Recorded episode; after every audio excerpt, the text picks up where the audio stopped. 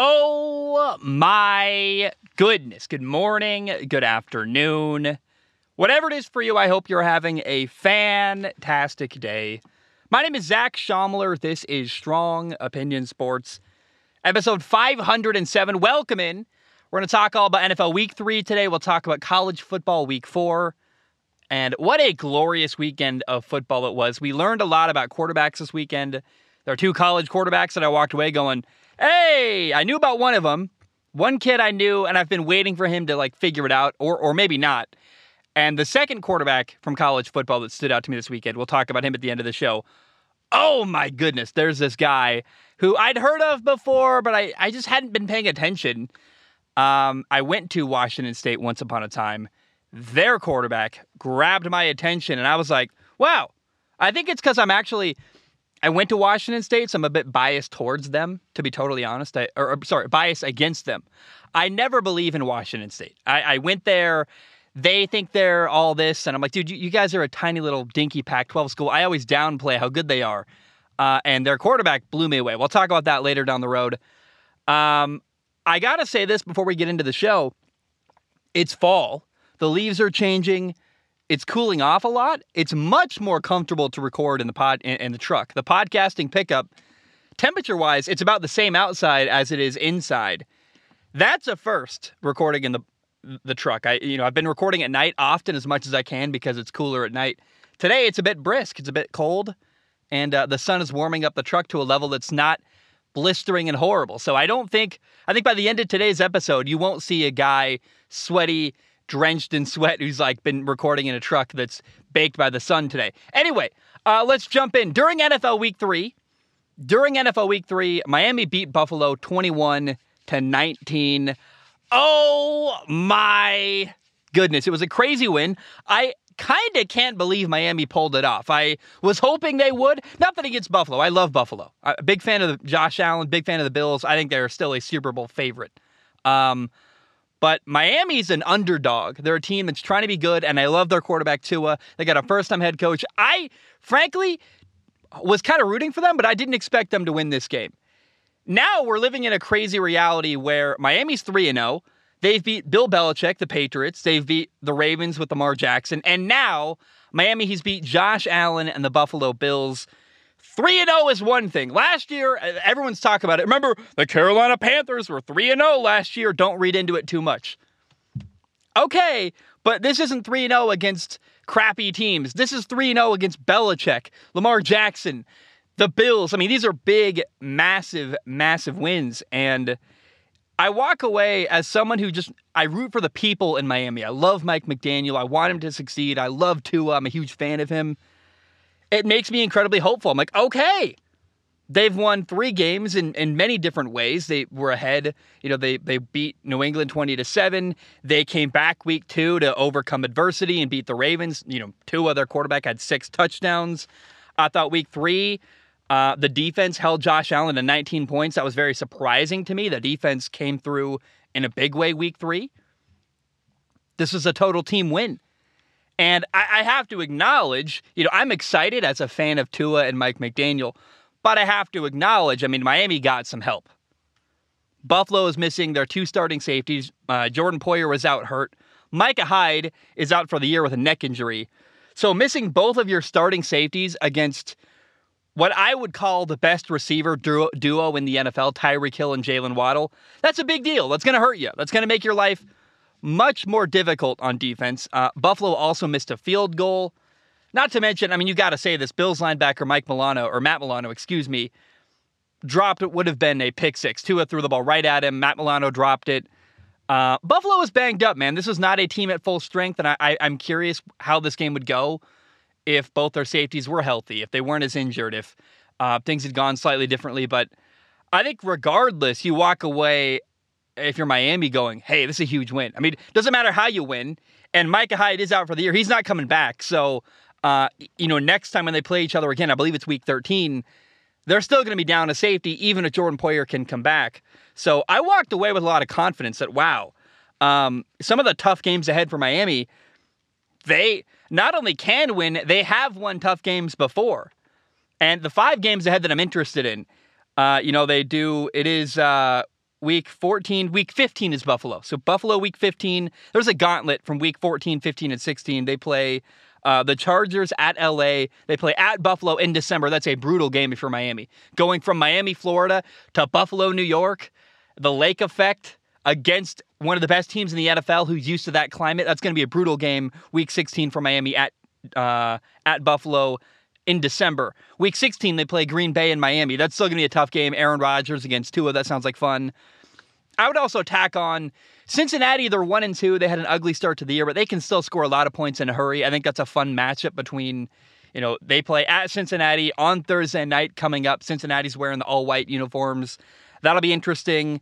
Uh, week six is at Minnesota. That's another team that's got a good receiving corps that can score a lot of points in a hurry. So, um, Cincinnati, Minnesota, LA, Buffalo, and Green Bay are the five games left. I'm like, man, these are still tough wins for Miami. But we know now they can pull it off. Like Miami can win a tough game against a really good quarterback and a great football team.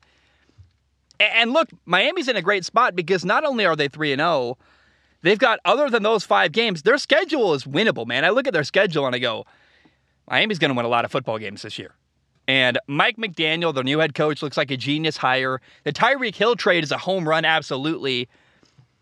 It, we're only three weeks in, but if you're a fan of the Miami Dolphins, I, mean, I think you have to feel a fan of Miami has to feel the best they've felt in years and years and years. Like things are on the up and up for the Miami Dolphins. By the way, if you haven't seen it, uh, you should look up the video of Ken Dorsey mad after Buffalo ran out of time and couldn't spike the ball at the end of regulation. He just freaks out, destroys his tablet. Shout out to the guy. Someone uh, covered the camera after a little bit. One of the staffers for Buffalo, heads up play there. Didn't quite get early enough, but good move to cover the camera. Uh, and if you're a Miami fan, you would recognize the name Ken Dorsey, the guy who's now the Bills offensive coordinator. He played quarterback at the U, the U of Miami. He was a two time Heisman finalist. So that guy in a city he knows well, brutal loss, really pissed after losing to Miami. Not happy at all in Buffalo lost. And I just walk away, man. Miami has got to be on top of the world. They're 3 and 0. It's working out for their quarterback. They're winning games, three massive victories against really tough opponents that are formidable. And if you told me Miami would start the year 3 and 0 against Josh Allen, Bill Belichick, and Lamar Jackson, I'd go, I, I'm hopeful, man. I want things to go well. I'm not sure I would have believed that, though. I, I, if you told me that in August, I'd be like, sounds like wishful thinking. So, as a person rooting for Miami, uh, again, not because I'm a Dolphins fan, I love Tua. I love Mike McDaniel. Like the way that Mike McDaniel, Bill Belichick chooses to answer questions in a way that doesn't give away anything. So does Mike McDaniel. I don't know if you notice that about Mike McDaniel. You know, Bill Belichick will dodge a question by just giving you nothing audibly. Mike McDaniel answers questions, but he does kind of what Mike Leach used to do, or, or Mike Leach still does at Mississippi State. Mike Leach, I, I was around him a lot at Washington State. He's not going to give you anything football related. But if you ask him a non football question, Mike Leach will go on and on and on, talk about weddings and pirates and all kinds of stuff. And I, I really like it. It's a good approach. Bill Belichick won't give you any information in a post game press conference. Neither will Mike Leach, but he'll give you an interesting soundbite anyway. Kind of helps the media. Mike McDaniel's not going to give away any information about the football game or about his football team. But he will answer questions in a fun, unique way. He'll talk about Yeezys. He'll talk about shoes. He'll talk about music. I mean, I I find Mike McDaniel incredibly entertaining, and for media members, like he's fun to cover because he just gives you interesting and entertaining quotes. Oh yeah, by the way, his offenses are fun to watch. I just I find myself I love Mike McDaniel. I'm rooting for him, and it is interesting that Mike McDaniel left San Francisco. San Francisco doesn't look like a great offense. Miami does. And so was he the unsung hero in San Francisco with the 49ers? Maybe. Uh, I just find myself really rooting for the people in Miami. Tua, Mike McDaniel, Tyreek Hill trying to better his life, going from the cold December winters in Kansas City to Miami, Florida, no state income tax, living on the beach. That's awesome. And uh, I don't know. I just, I'm really rooting for the people in Miami. And uh, what a great start to the year for them 3 0 on top of the world. And a, a game I didn't expect them to win uh, at home against Buffalo, and what an awesome win for them. By the way, that Miami Stadium, it's so cool the way it's set up to. I don't know if you know this, it just essentially bakes the opposing team sideline. I mean, that stadium, whoever designed the new awning there, The home team sits in shade. They're comfortable all game. The away team gets blasted by the sun, and it's a monument. I, I lived in Hawaii.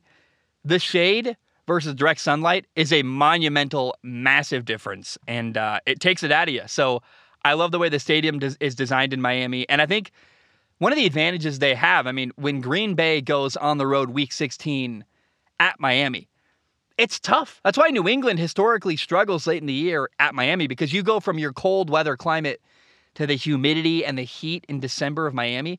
It's brutal and it's unlike uh, it's kind of a weird advantage. It's also a double-edged sword because Miami's got to go on the road at Buffalo week 15. Like that's going to be brutal too, but um I don't know. I think it's cool that Tua a Hawaii kid can wear Hawaiian shirts in December at his home stadium and uh, I'm just rooting for Tua and Mike McDaniel. All right. Um, on Monday Night Football, the Dallas Cowboys beat the New York Giants 23 to 16, and the game, and I would even say really the whole night, was about as bad as it possibly could be for a New York Giants fan. They lost to a division rival, the Dallas Cowboys. They did not start 3 0. The big hullabaloo was, ooh, are the Giants going to start 3 0 for the first time in however many years? They lost to a backup quarterback, Cooper Rush, who shout out to Cooper Rush. Cooper Rush played very, very well for the Cowboys. Um, the Giants' top receiver, Sterling Shepard, got hurt. He tore his ACL. He's out for the year. Sparked a debate, by the way. Should the NFL just have only grass fields? Probably. It seems like there's so many non contact injuries. Guys are tearing their ACLs left and right. Let's just get rid of the turf. Let's play on grass. It seems like it's better for guys. OBJ was leading the charge uh, after the game on Twitter and I, I kind of agree with him. And the most unfortunate thing from this football game, other than losing, really, but for me, as an objective third party who I'm not rooting for the Giants, I don't really care. Um, what sucked about this game was there was no way to properly judge the Giants quarterback, Daniel Jones, in this game. The Giants are not only trying to evaluate Daniel Jones, I'm trying to evaluate Daniel Jones. I, I love to try to figure out should he be the guy long term or not in New York? The Giants are going to reach their own conclusion. I'm going to reach my own conclusion. Maybe they align, maybe they don't. I don't know. I'm curious. Is Daniel Jones the guy who should be the long term quarterback in New York? He's, his contract is up after this year. Should they give him a new one? Are they going to keep him? That's what this year is all about for New York is figuring out how good or not Daniel Jones is. And Monday night, the Giants' offensive line was so bad that the offense couldn't function at all. It didn't matter who was the quarterback in New York. It could have been Tom Brady, Patrick Mahomes, Aaron Rodgers. Could have been me for all I care. Not a single person was going to do well playing quarterback for the New York Giants on Monday Night Football, let alone Daniel Jones. Daniel Jones got sacked five times, was pressured on 24 plays, the most by any quarterback all year so far, the second most in two years. I walked away amazed, actually. Daniel Jones didn't fumble. Well done. Uh, I felt bad for the guy running for his life constantly. Somehow he threw for 196 yards. And actually, it was kind of amazing. the Giants only lost by seven points. They actually, it was a tie game early in the fourth quarter. I don't know how that's possible. Like, the offensive line was such a hindrance that I, it's unfathomable that somehow the game was even close. It was a seven point game. I don't know how it's possible. And I, just, it was frustrating because I'm like, man, I'm trying to figure out how good is Daniel Jones. And I, you can't get a read on it. It was a wasted game from an evaluation perspective because just the line was so bad. It's frustrating, man. And for Giants fans, the bad news would continue, by the way, because the rookie, number five overall pick, defensive end Kayvon uh, Thibodeaux, finally made his NFL debut. And I'm like, ah, how's he going to do? What's going to happen? He had one tackle eh, I don't blame the guy. It's his first game. Aidan Hutchinson took a while to heat up for the Detroit Lions. I mean, it, it takes time, I guess. He's coming off an injury, sure, but it was a disappointing, quiet start to Kayvon Thibodeaux's career as an NFL player. And it's like, oh, man, I was hoping for more. I was hoping for better. Basically, the only good news in this game, if you're a Giants fan, was that their running back, Saquon Barkley, had another good game 14 carries, 81 yards, had one sweet touchdown. It was like a 36 yard run in the third quarter. And it was probably, if you're a Giants fan, I would imagine you remember that moment because the stadium was rocking. I mean, MetLife Stadium in that moment was on fire. Probably the best moment of the night if you're a Giants fan, and probably the only moment where you felt really good uh, all night on Monday against the Cowboys was that small, brief moment when Saquon Barkley ran in a long touchdown to give you a 13 to six lead. Um, Saquon, by the way, also caught four passes for 45 yards. Like Saquon Barkley's awesome, but let's recap the bad night it was for Giants fans. All in all, they lost to their division rival, the Dallas Cowboys. Their quarterback got hit a ton, had no chance. Their top receiver, Sterling Shepard, tore his ACL. He's out for the year. Their rookie fifth round pick in his first ever NFL game, defensive end Kayvon Thibodeaux, made no impact at all in the football game.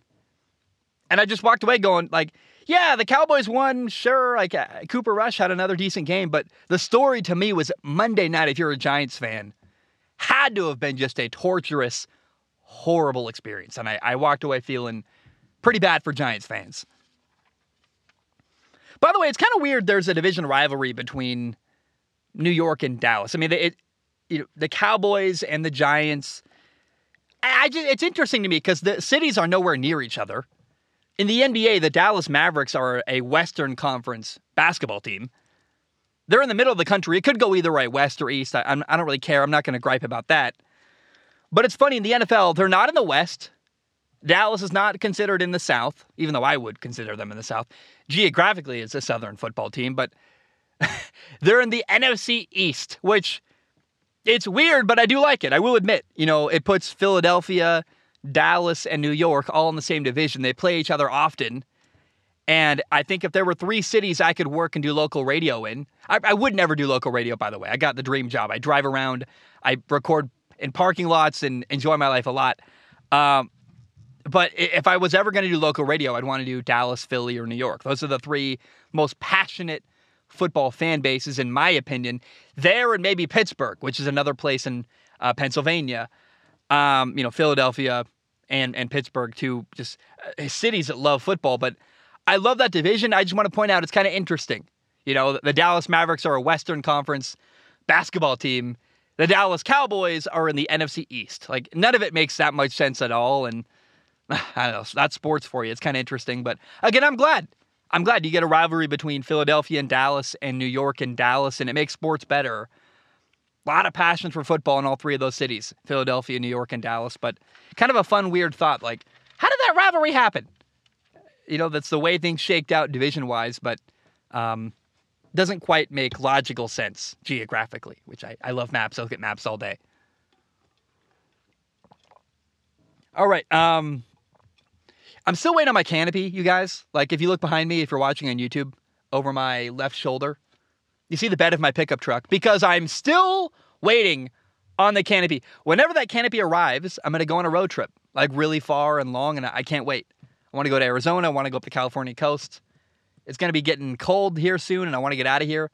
Um, I'm told three more weeks, and I'll have the canopy, and I can leave on my road trip. And then hopefully the backgrounds behind me get even more interesting, other than just green foliage. But uh, we're waiting and waiting and waiting, and I am getting more and more irritated with every day. Um, let's talk about this next. Matt Ryan and Indy just beat Kansas City, and I am very surprised by that. Week three was kind of interesting in that Josh Allen, Justin Herbert, and Patrick Mahomes all lost. I haven't watched the uh, Jaguars Chargers game. That'll be interesting. Um, but Indy beat Kansas City 20 to 17. This is a massive, massive win for Indy. I'm very, very excited for them. Uh, Matt Ryan threw a touchdown with 24 seconds left. And honestly, this is a game that I don't know that the former Colts quarterback Carson Wentz would have won. Like, I've made a stink about how, oh, good thing you got rid of Carson Wentz. Like, you know, you solved all your problems. You started 0 1 and 1. Carson Wentz could have done that, but this is a game. This is the first time all year I've thought, you know what? That Matt Ryan move really paid off. I, I just don't know that Carson Wentz would have had the patience to hang in that game week three the way that Matt Ryan did. He hung around, he got sacked five times, but he, was he of the game 27 for 37 passing, 222 yards, two touchdowns, no interceptions. And I just think that what stood out to me was Matt Ryan's patience. I think Carson Wentz would have got impatient and would have forced things a little bit, probably thrown a ugly interception or two in the fourth quarter or the second half of that game. This was a game that the Matt Ryan move really paid off. Like that, Matt Ryan was patient, did what he needed to. He found uh, rookie third round tight end Jelani Woods for two touchdowns, which I've never even heard of that guy. Great for him. Now, I'm not trying to diss him. I just like that's dude, Matt Ryan's got nothing really with his receiving corps. He's throwing to, you know, Michael Pittman Jr. came back, he made a big impact, but like, what's going on in Indy, man? They just need to figure out a receiving corps. But I, I said last week, you know, people were asking, should Indy blow it up? I'm like, no, no, no, no. Just be patient, take your time. Um, and the next four games for the Colts, they play the Titans week four. Then they play at Denver. Uh, then they rematch Jacksonville week six. Then they play the Titans again week seven, this time at Tennessee.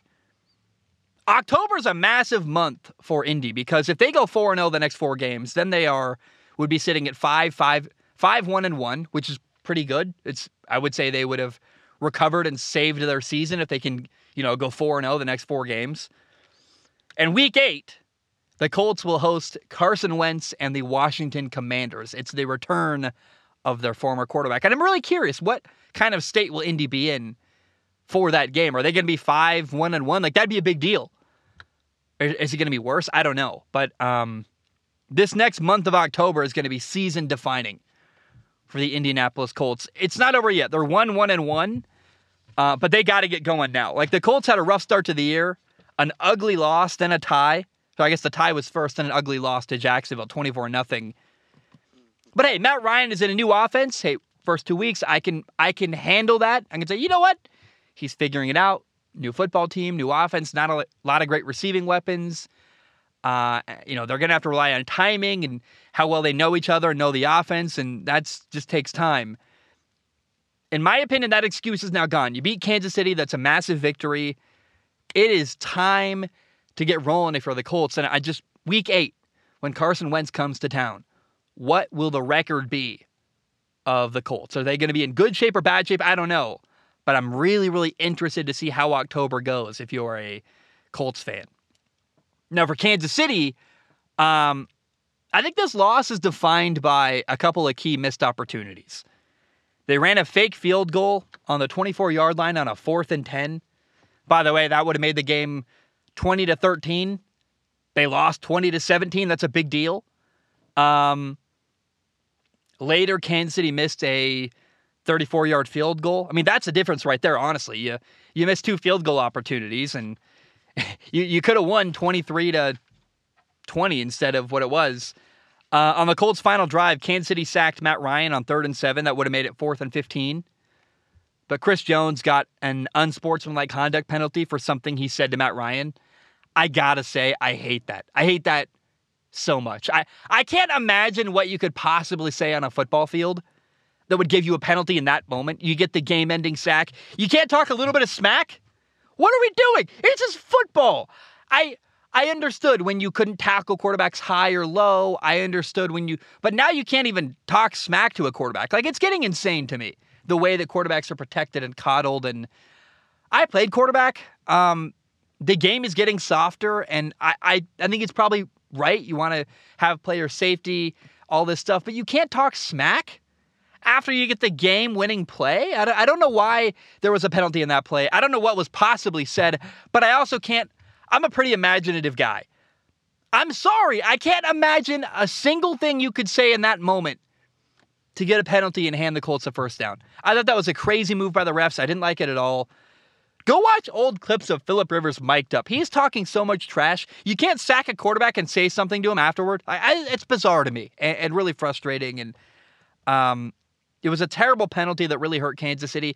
And I don't have a side here. I don't really care. I just don't think that words you say should be costing people football games. Like that's insane to me.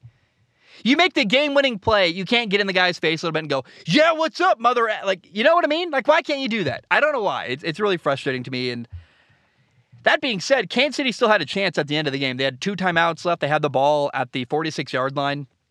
They really needed one completion and they were in field goal range. And um, Holmes got picked off. You know, Stephon Gilmore tipped it up in the air, got picked off. I don't know. Like, uh, felt like little details cost the, you know, the Kansas City Chiefs. Tough loss. Um, that penalty, though, for something he said to Matt Ryan. Really? We're, we're there. in the football world. I, I, I got it when you couldn't tackle the guy. You're worried about their knees, worried about their head. I don't know how you hit a quarterback, by the way, in 2022. It's impossible. Like, it, you just, you breathe on them wrong, you get a penalty, and now you can't even talk smack to a quarterback. Like, that really irritated me just as an impartial person, just going like, what are we doing, guys? Really? Um, tough loss for Kansas City, man. They're supposed to play at Tampa next week.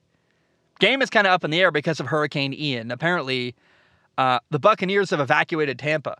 They're not practicing there, so we're to see what happens. But I, I don't know. If, if you don't play the game in Tampa, do you go to Kansas City instead? Do you get an extra home game? I don't know. But uh, maybe they play at a neutral third, you know, a neutral, what's the, not a neutral third party, a, uh, a neutral site, I guess is what I'm looking for.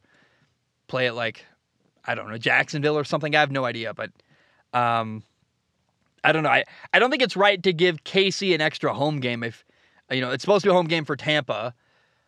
You, you can't hand an extra. You can't hand the home field advantage to Kansas City in that moment. But it's weird. I we'll see what happens with the Hurricane in Kansas City and Tampa next week. But it should be a good game. I'm really interested. And uh, an unfortunate loss for Kansas City. I don't know why they're going for a fake field goal on fourth and 10 from the 24 yard line. You're making your life difficult. Kick the field goal. Take the easy points. That would have tied the game 2020 in the end instead of you know, the Colts winning 20 to 17. And then the missed field goal really hurt. The penalty was bad. Again, little details really cost Kansas City in this game against Indy. All right, we got to talk about Sunday Night Football. I don't want to say too much. It was an ugly, weird game. Denver beat the 49ers 11 to 10. It's like a Little League baseball score. Russell Wilson didn't play great. He was 20 for 33 passing, no touchdowns, no picks, 184 yards. Um, Denver got a touchdown to take the lead with four minutes left. Good for them. But, you know, the 49ers got the ball twice with the final. In the final four minutes, the 49ers had two possessions. Both times they had time to put together a drive. They had a fumble. Jimmy G threw an interception. Um, it was an ugly game, but Denver's 2 and 1. The 49ers are 1 and 2. I don't know. I, I feel like I had to talk about it, but what a boring, disgusting game. Like, I just did not enjoy that one. I was like, ugh. It's a slogfest. I want to watch fun. Like you know, it's a fun game. K State against Oklahoma. Awesome football game. High level quarterback play, touchdowns everywhere. I'm sorry, watching Jimmy G struggle to lose 10 to 11, stepping out of the back of the end zone, giving up a safety like that, that's not fun to me. Don't know what's happening with Russell Wilson and the Colts. They look, in the Denver Broncos, excuse me. The Broncos look really bad. I, I had higher hopes. They, are not a playoff team. I, I really I really believe that, ah, man, the Raiders are 0 and 3. I'm watching that game tonight, so we'll see. But ah, I think Denver's the worst team in that division, the AFC West. But um, yeah, it's all bad. I just that Denver disappointing as all get out right now. It's just like so awful. I that's a game they should win by a lot more than that, and it's just not looking pretty if you're a Denver Broncos fan. I feel kind of bad for you guys. All right, um, Minnesota beat Detroit during NFL Week 3. The Vikings won 28 to 24. And we got to start by giving a round of applause to Minnesota Vikings quarterback Kirk Cousins. How about some credit? Detroit led to start the fourth quarter 24 to 14. Dalvin Cook, their running back in Minnesota, left the game with a shoulder injury, so you don't have your running back. You're down 10 points in the fourth quarter. And Kirk Cousins delivered, man. He led two fourth quarter touchdown drives threw a game winning touchdown pass to KJ Osborn, 28 yards, 45 seconds left in the game. That's awesome, man. I love that. Now, more than I love that, I love to see Kirk Cousins have a performance like that maybe on Monday Night Football. Huh? Huh? Maybe against a team not named the Detroit Lions. That'd be kind of interesting. How about a, a big important game?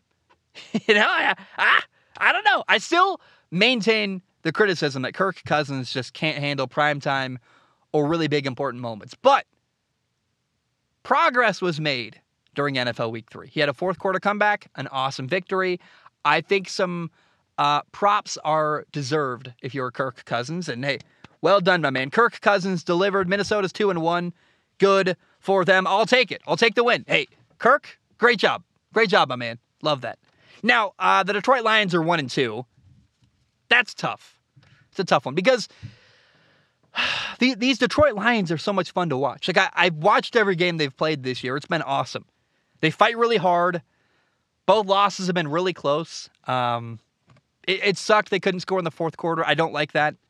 Here are the fourth quarter possessions for Detroit during week three. They had a punt. Technically, they had two punts because they started the first play of the fourth quarter with a punt, but that's not really a fourth quarter possession in my mind. So they punted. They had a turnover on downs on a fourth and one on the 30 yard line. They went for it instead of kicking a field goal. Would have been a 47 yard field goal. Um, so that's points they missed out on, in my opinion. They then missed a field goal on the very next drive. So they missed two field goals on the day. I'm not sure. Like, I think they don't trust their kicker too much. You know, they missed two field goals. That's probably part of why they went for it on fourth and one from the 30 yard line. Um, they also had the ball at midfield with 17 seconds left, and Jared Goff was getting hit as he threw, threw it up for grabs, you know, threw a deep ball, trying to make a, a last second heave, got picked off. I don't know. It sucks.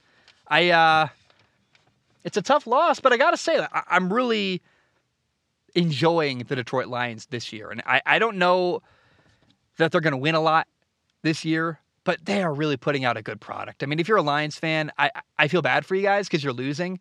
You're one and two, but progress is being made in Detroit. I mean, that team is a much better team than we've seen in years past, and I'm praying, I'm desperately praying that they just maintain belief and confidence in their head coach Dan Campbell. He is changing things. I believe that. Uh, once upon a time, they fired Jim Caldwell when he was making progress. I hope they don't repeat that same uh, inevitability here. I, I would I, inevitability is the wrong way to put that. I hope they don't have the same turn of events where they fire a coach who I believe is making progress. Um, you know, I, I, thought that it was cool. Detroit went for it on fourth down six times. They were four for six. Um, that's awesome. Punt less. I like that.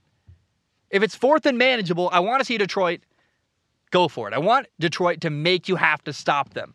This is a new thing. Week three was a different kind of change of pace for them where they were going for it basically as much as they could on fourth down.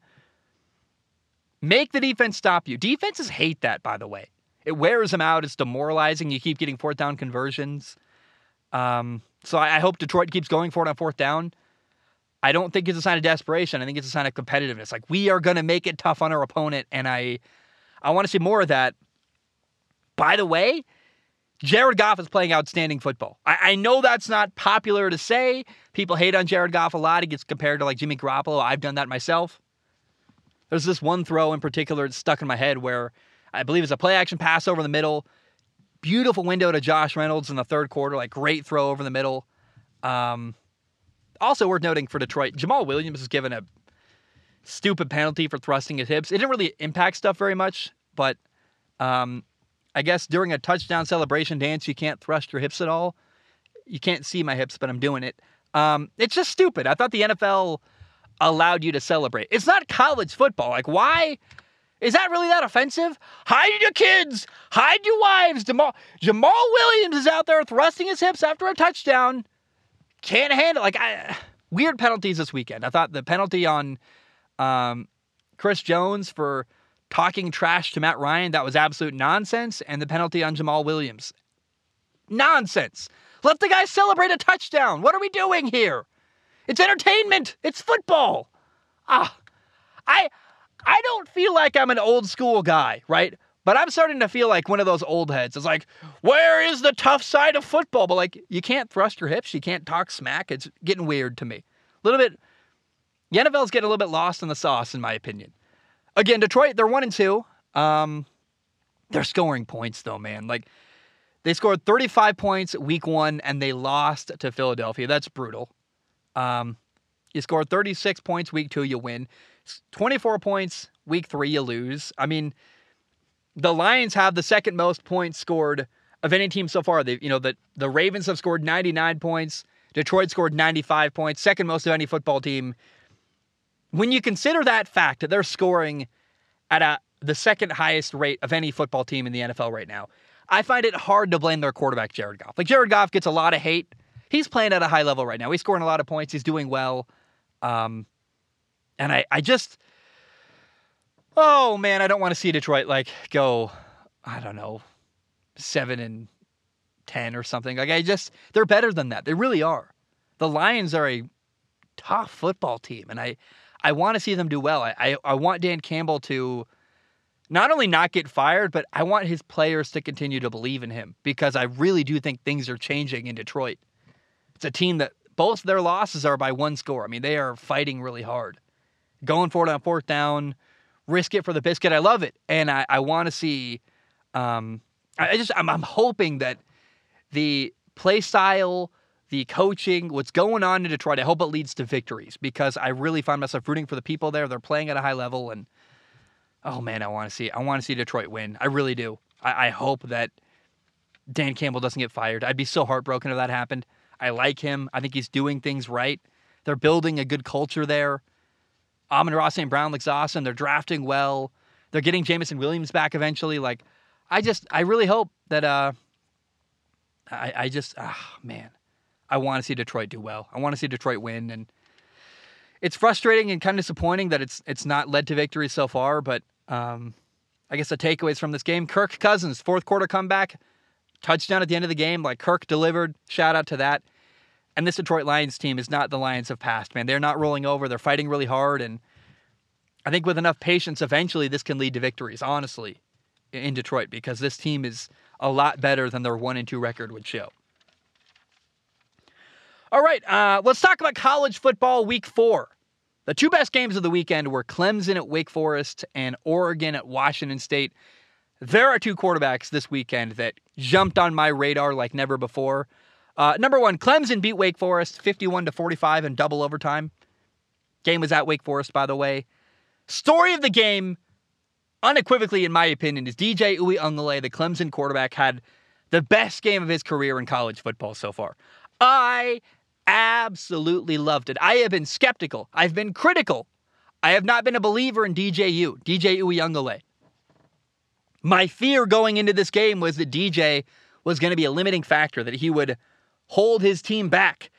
That was not the case. DJ went off. He had five touchdown passes, ton of big time throws, zero turnovers. He is the reason why Clemson won this game against Wake Forest. And look, DJ was a big time recruit.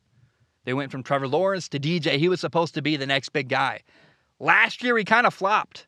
Wasn't that impressive at all.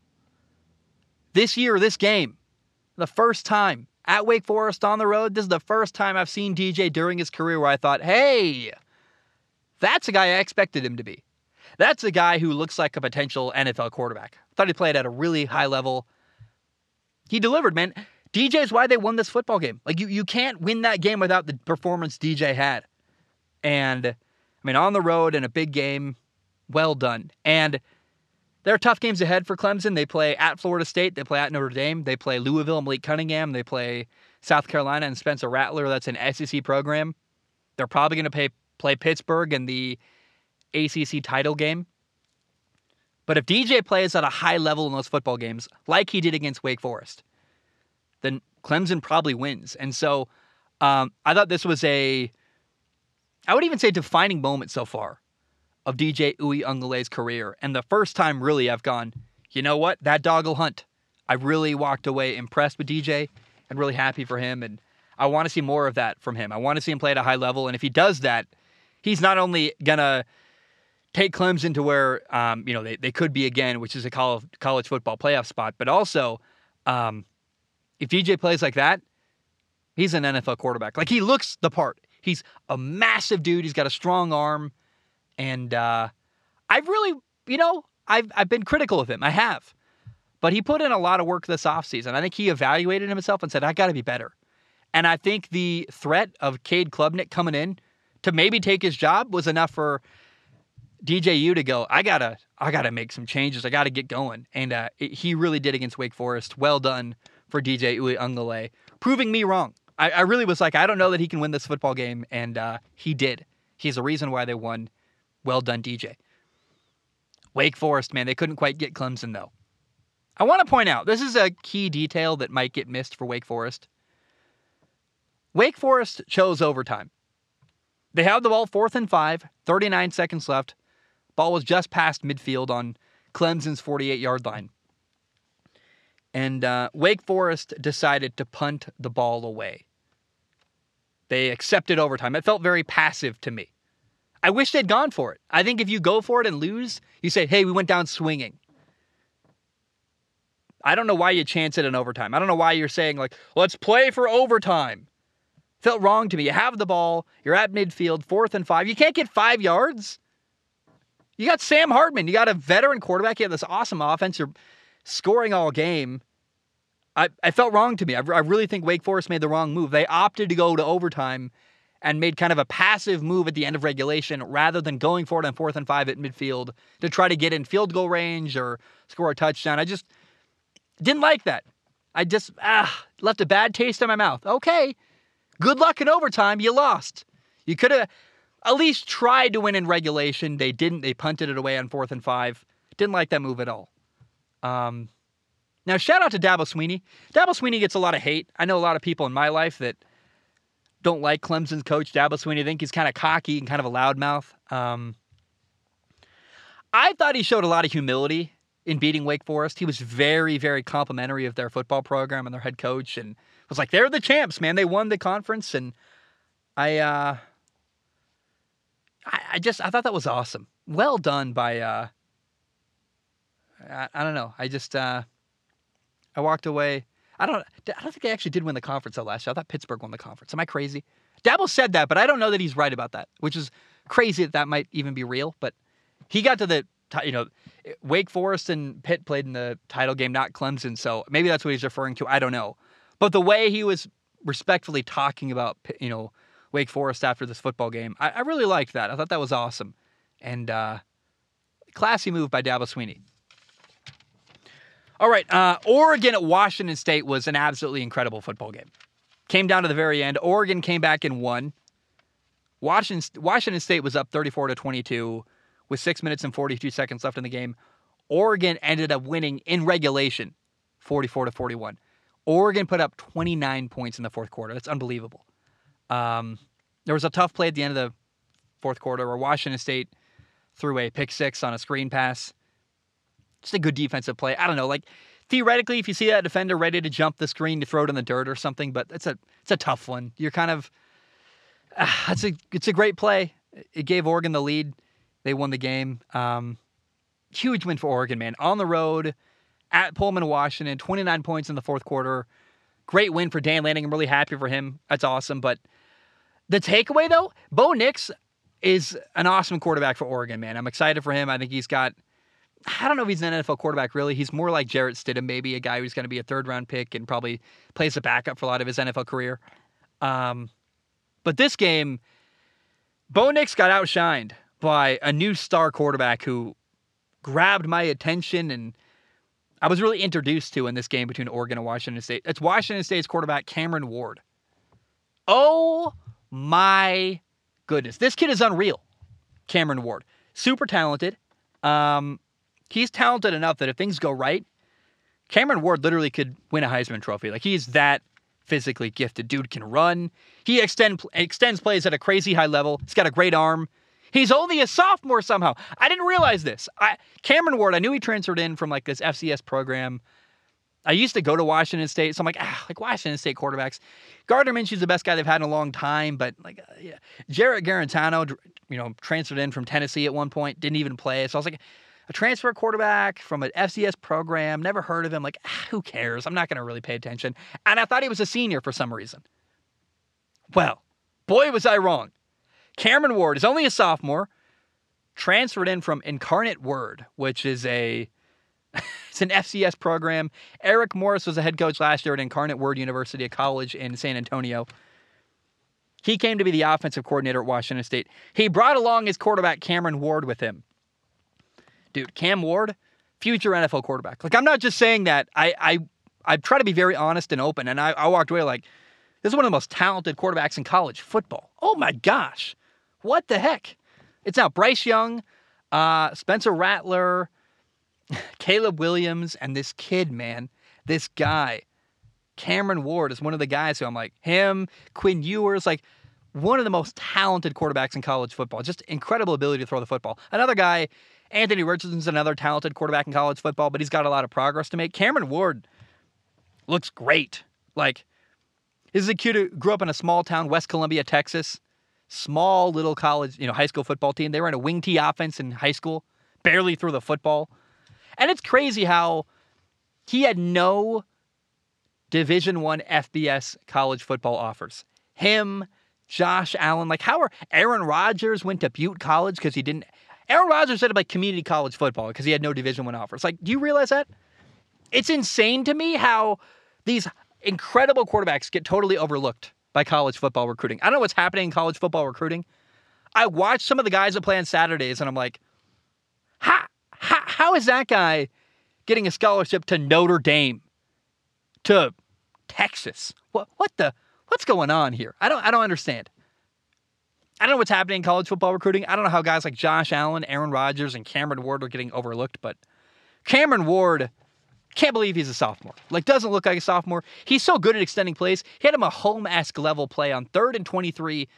I thought he threw a touchdown. It was down at the one yard line, but, you know, with him, he's so good at extending plays that it doesn't really matter if you're third and 23. He'll throw for a first down. I mean, he's a stud quarterback. Cameron Ward learned the name, Washington State kid.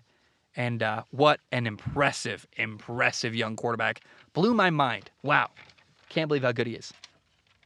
Okay, uh, Tennessee beat Florida 38 to 33. I mean, the quarterbacks are the story of this game Hendon Hooker and Anthony Richardson. Tennessee's quarterback, Hendon Hooker, played a better game. It was clean, efficient, executed at a high level. You know, both quarterbacks are their team's leading rusher. I might have said that already. I can't remember. Funny how that happens. Um, so Tennessee won. Their quarterback was better. Yeah. Um, but Florida has this immensely gifted quarterback, Anthony Richardson. He's still developing, and sometimes he's still kind of a mess. Like, let's be clear about that. But I encourage you go watch some of the days of Justin Herbert at Oregon, where Herbert's got a guy wide open and he throws it in the dirt on like a five yard hitch, and you're like, what? What? H- how did that happen? Or, or Patrick Mahomes at Texas Tech was he might have got Cliff Kingsbury fired. I mean, like uh, Cliff Kingsbury, you know, Patrick Mahomes was doing all kinds of crazy stuff in college football.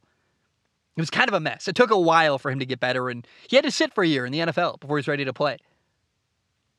But Anthony Richardson at Florida, if or when he figures that out, he is going to dominate everybody. Against Tennessee, Anthony Richardson was 24 for 44 passing. That's not great. 20 incompletions. Two touchdown throws, one interception, and a fumble. He also ran the ball 62 times for two touchdowns threw for 453 yards. He had a throw on a corner route that I was like, with touch, by the way. And that's what been one of the criticisms of the year so far is that I feel like Anthony Richardson threw every ball on a rope as fast as he possibly could. I saw some progress this week. He took some off. He threw a, a ball with a lot of touch on a corner route. I don't know, man. Uh, again, Mahomes, Josh Allen, Justin Herbert, they all made a lot of mistakes in college football. But Anthony Richardson, all he has to do is get a little bit better every single game. I think he's doing that. And he can figure it out, man. Anthony Richardson is a potential NFL superstar. Like he is so physically gifted. He looks different when you watch him. And uh, he's not there yet. They're still losing games, but he's got time to figure it out. And if he does, Florida could win a national title. I mean, Florida could have Cam Newton or Joe Burrow or something. Like he could be, he really could elevate them that way. And uh, keep your eye on Anthony Richardson. He's a work in progress, but he is getting steadily better every week I watch him. And man, am I excited about his future. Texas A&M beat Arkansas 23 to 21. Uh, the story to me was that Arkansas's mistakes really cost him. Arkansas's quarterback KJ Jefferson, for some reason, had a fumble on first and goal. Where here's why I say for some reason. For some reason, he tried to dive over the line of scrimmage, the offensive lineman, the defensive lineman, from the three yard line. That's kind of like trying to dunk jumping from the three point line. What are you doing? He fumbled. Texas A&M took that for a 97 yard touchdown. The return man handed it to a teammate. Chappell handed it to Richardson. I have in my notes. Ran it for a touchdown. Crazy touchdown. If you haven't seen it, go look up the highlights on YouTube. Um, there's only one turnover in this game, by the way wild that that is what happened in the one turnover. Uh, later, Arkansas had a bad snap on second and five. They were on the 16 yard line, end of the fourth quarter. They lost a ton of yards that made their game winning field goal attempt even longer. They missed their 52 their sorry, their 42-yard field goal to go ahead and win the game. They missed it. Um, bounced off the uprights. That's pretty unfortunate. But Arkansas's mistakes, they cost them, man. And now Texas A&M, they're 2 0. Uh, Max Johnson as their starting quarterback is sorry, when I say they're 2 0, they're 2 0 with Max Johnson as their starting quarterback. Got ahead of myself there. Seems like that change was the right change. Um, and I walked away. My weird takeaway from Texas A&M is that they got this running back with a really cool name, De'Von Achane. His last name really is Achane. I wish my name was Achane. Imagine Zach Achane. The swagger and confidence I would have instead of the name Shomler. Dude, I wish I was Zach Achane. That'd be so cool. I'd wear a chain, have an A on it. I'd, be, I'd rock that name. Anyway, De'Von Achane, 19 carries, 159 yards, and a touchdown run. Awesome for him. But I, I love the name, man. I walked away going like, that kid, that's a cool name. You could market that. And uh, great win for A&M all around. Now, USC barely beat Oregon State. Game was in Corvallis at Oregon State. The crowd at Oregon State. Well done to you guys. You were loud. It was fun. Um, USC barely won. They needed a last second touchdown with about a minute left to win the football game. Did not expect it to be that close. And, and frankly, Oregon State's quarterback, I already forgot his name, threw four interceptions, uh, really hurt his football team. Like that, man, you got that guy. He's sitting at home right now going like, we could have beat USC, but I had to turn over the ball four times. Ugh. Who knows? He might have had fumbles too. I didn't. Ugh, I don't know. Um, now I've said um, USC has a shot to run the table and make the college football playoff. Then they, you know, they're going to get destroyed by Ohio State or Georgia or Alabama if they do make it, in fact, to the college football playoff. Like USC's not going to make a playoff run or anything, but they might make it in. Um, and I, have said that USC is the Pac-12's best hope at making the playoff, and I still believe that wholeheartedly. And I will say, you know, I've said this before too. All great teams get one bad game. Alabama almost lost to Texas, but they didn't. You got to find a way to survive your bad game. USC survived their bad game against Oregon State on the road in a tough environment. So I don't know. I walked away going, yeah, my opinion hasn't changed on USC. They're the lone team in the Pac 12 that could make the college football play. If they, if they can run the table and dominate the rest of their opponents, they have a shot. They're the number six ranked team in the nation right now. And they could leapfrog other teams as Michigan maybe loses, as if Clemson loses, if Alabama plays Georgia in the SEC title game. You know, there, there's still wiggle room here where USC still has a shot at the college football playoff, but they have to remain undefeated. But I don't think a, a near loss at Oregon State is going to be the end all be all that's going to cost them a year. What would cost them is a loss. They haven't lost, they're okay, but they can't have another bad game like that. They survived the one bad game I allowed them. Every team gets one bad game. USC survived it. They can't get another one. All right, Miami lost to Middle Tennessee 41 to 35, sorry, 45 to 31. Miami, Middle Tennessee. Ugh. Oh my gosh, I believe they're in Chattanooga. Uh, is that right? I don't even know. I don't I don't know where Middle Tennessee University is, but not good. It, now, it's not shocking if you're a guy I watched Miami and Texas A&M week 3 Texas A&M was severely outmatched. I was not sorry. Miami, I'm, I'm getting all tripped up. Miami was severely outmatched against Texas A&M. They did not look very good, so it's not a shock that they they lost a bad game after watching Week Three. But terrible loss for Miami. They were ranked. They're not going to be ranked next week. Texas Tech beat Texas. Got to say this, guys. Without their quarterback Quinn Ewers, I find Texas unwatchable. I don't care. He's been out hurt. I just want Quinn Ewers back. If Quinn, Quinn Ewers comes back, I'm going to watch Texas again. Until then, I'm out. I'm done. Oklahoma lost to K State. This is a game. If you want a game to, if you're like bored on your lunch break and you want to watch some fun football, look up K State against Oklahoma college football week four. What a fun game. Oh my goodness, guys. K State was unranked. Oklahoma was the number six team in the nation. Oklahoma lost 41 to 34. K State's quarterback is Adrian Martinez, the former Nebraska quarterback. He had five touchdowns. He threw one. He ran for four touchdowns. He ran for 148 yards rushing. That is wild. I'm telling you. And by the way, uh, Dillon Gabriel, the Oklahoma quarterback, played a great game too. If you want a fun game to watch on YouTube, look up Oklahoma K State. You will not be disappointed. That's a fun game to watch, even just the highlights on YouTube. Michigan barely survived Maryland. Mar- um, Michigan beat Maryland 34 to 27. Shout out to Blake Corum, their running back, 30 carries, 243 yards. He ran for more yards than their Michigan quarterback, J.J. McCarthy, threw. J.J. McCarthy threw for 220 yards. Blake Corum ran for 243 and two touchdowns. Wow. Kansas football, shout out to them. Kansas is 4 0. I know you thought the Kansas Jayhawks were a basketball school, but uh, their quarterback, Jalon Daniels, is really fun to watch. He had four touchdown passes and four incompletions. How about that? He had five touchdowns on the day. He had more touchdowns than incomplete passes because he also ran for a touchdown. Kansas beat Duke 35 to 27. The stadium was packed. The crowd was into it. Things are changing, I hope, at Kansas football. But a 4 0 start. They beat some good teams. They beat Houston, beat West Virginia. Now they beat Duke. Not awful wins. So I'm excited there. Finally, to end the show today, uh, Appalachian State lost to James Madison 32 to 28. Appalachian State's had a wild year, man. they barely lose to A&M.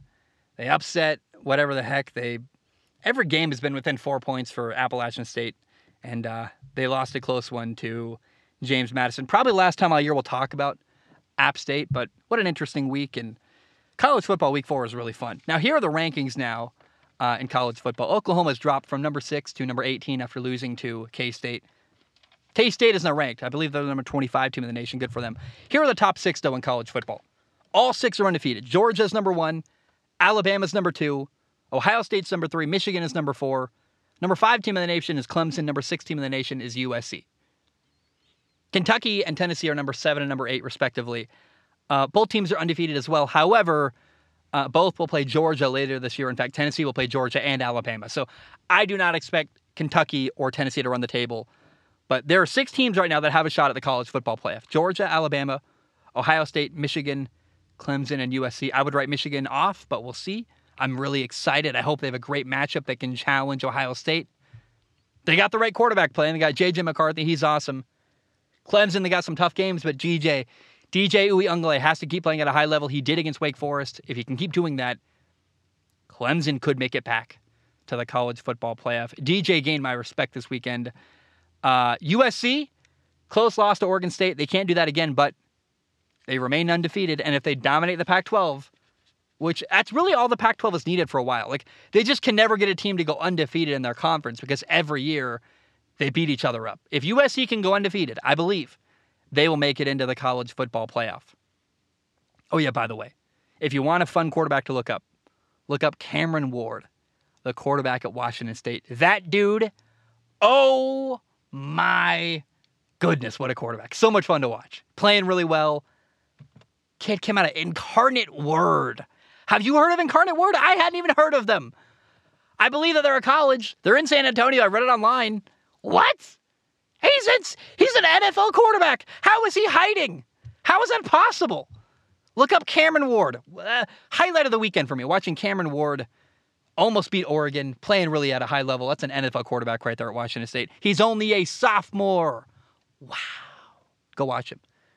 Guys, my name is Zac Shomler. That is episode 507 of Strong Opinion Sports. Thank you so much for tuning in. I love you.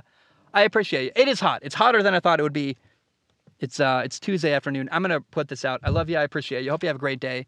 And uh but um bum bam. Oh, by the way, you guys, Miami's 3 and 0. Miami's 3 and 0.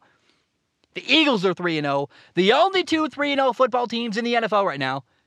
My boy Jalen Hurts and my boy Tua Tagovailoa. Are you kidding me? I'm so excited about that. I can't believe that. I'm I'm surprised and pumped. I'm so excited about that. I love it. I love you guys. I appreciate you. Hope you have a great day. And uh, bum bam, we are